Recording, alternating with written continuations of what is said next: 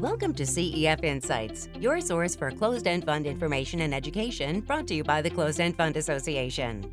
Today we are joined by Doug Bond, Executive Vice President and Portfolio Manager with Cohen and Steers. Doug will discuss the closed end fund market and the potential for a diversified portfolio of closed end funds to provide solutions in a challenging market environment for income oriented investors. Doug manages Cohen and Steers Closed End Opportunity Fund, ticker FOF. Doug, thank you for being with us today. It's my pleasure. Thanks for having us. Doug, I want to start by looking at how the current market environment has impacted the closed end fund space.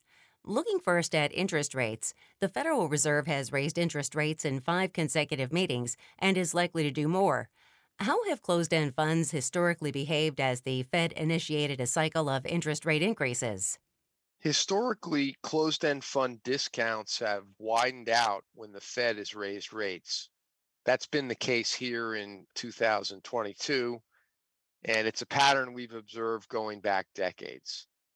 The fundamental reason for this is that most closed end funds use leverage in their capital structure to enhance the level of income that they can pay to their shareholders. When the cost of that leverage rises, the funds typically have less total earnings, and the expanding discounts reflect investor uncertainty about the levels of future earnings and dividends that the fund can pay. The economic environment also has inflation running high and economic growth slowing, while significant geopolitical tensions have added to volatility. How has this market volatility impacted closed end funds generally, and are you seeing greater impact in certain asset classes? So far, most asset classes have suffered from hotter inflation and slower growth. Away from energy and commodity focused funds, most NAVs and market prices are down. As to asset classes, fixed income funds have seen more pronounced discount widening, while equity discounts on average have remained below their long term averages. Perhaps we can attribute this to the company's relative ability to protect earnings and dividends by raising prices in a higher inflation environment. Many closed end fund investors are income oriented. Does the general widening of discounts benefit an income oriented investor looking to put new money to work in the space? How should a fund's use of leverage affect that investor's consideration of a potential investment?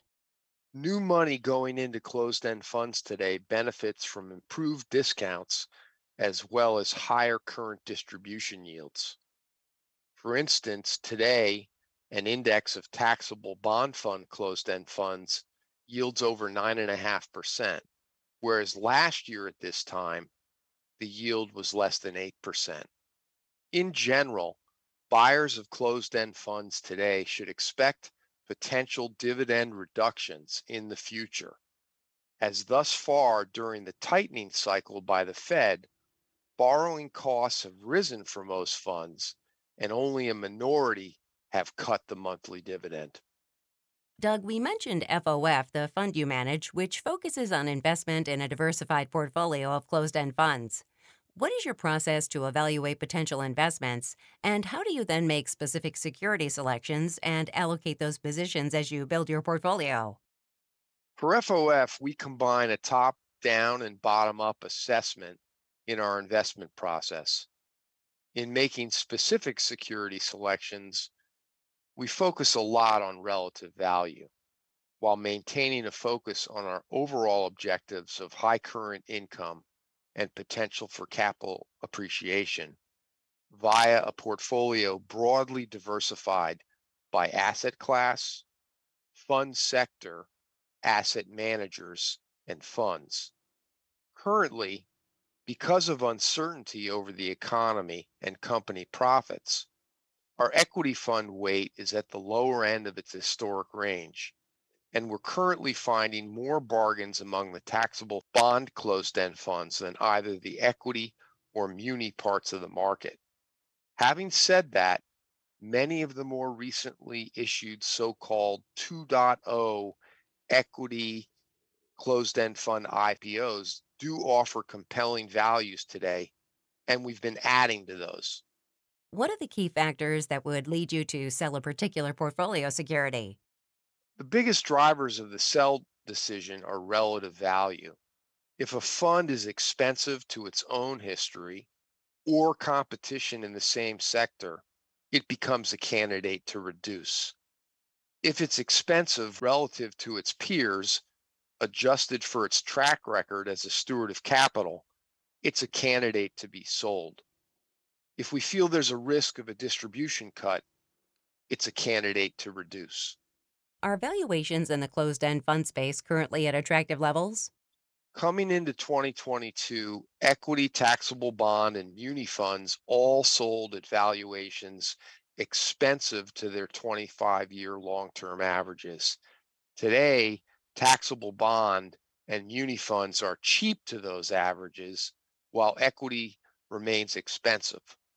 But across all three major groups, we're finding quality funds available at above average discounts with high current income.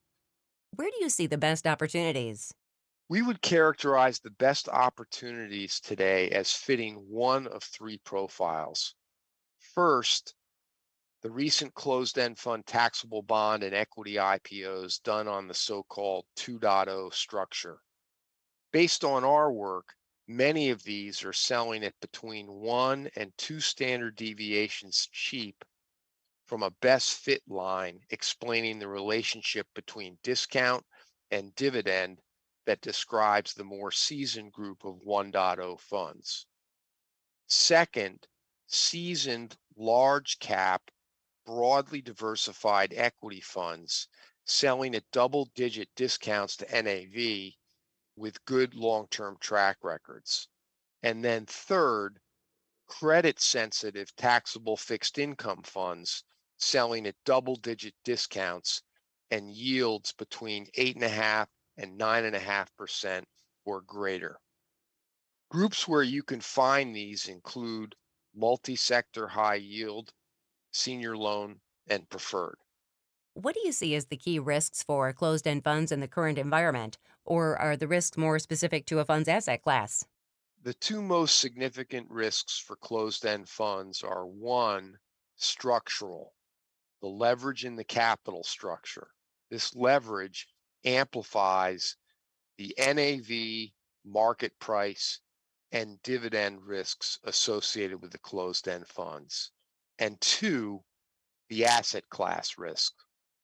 In the current environment, with the Fed tightening, disentangling the structural, the leverage, from the asset class risk is tough because a policy error from the Fed, excessive tightening, could have profound consequences for many different closed end fund sectors and funds with high degrees of economic sensitivity.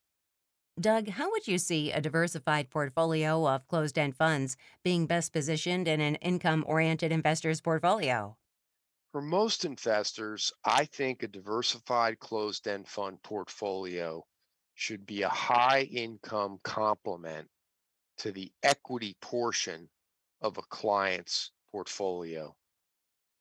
The reason we think this is that the market prices of shares of closed end funds are often quite volatile, regardless of the underlying asset class target. The market price volatility is often quite equity like. Doug, thank you for sharing your thoughts with us. It's been our pleasure.